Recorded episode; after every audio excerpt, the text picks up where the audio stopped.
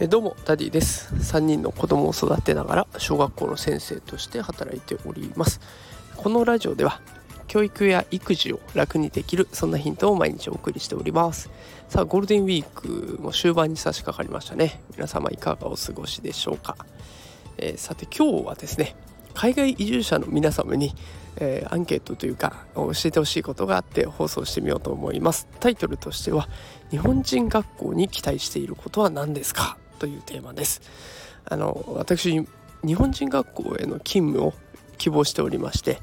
えこれから試験を受けたりとかねいろいろあるんですけれども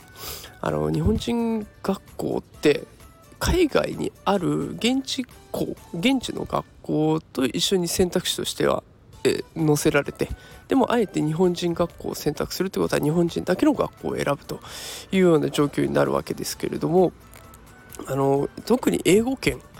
の学校に関しては英語圏の現地の学校英語でしゃべる現地の学校がたくさんある中であえて日本人学校を選ぶと。いう選択をするわけですよね。でこれからの社会を考えていったらね、当然子どもたちには英語をしゃべれるようにはなってほしいっていう思いは絶対あると思うんです。ただそれの中でもあえてね日本人学校を選ぶっていうことにはかなり思いがあるんじゃないかなっていうふうに思っていますでそこでえ日本人学校を選択するっていうことに対する思いというか是非日本人学校ではこんな教育をしてほしいんだとか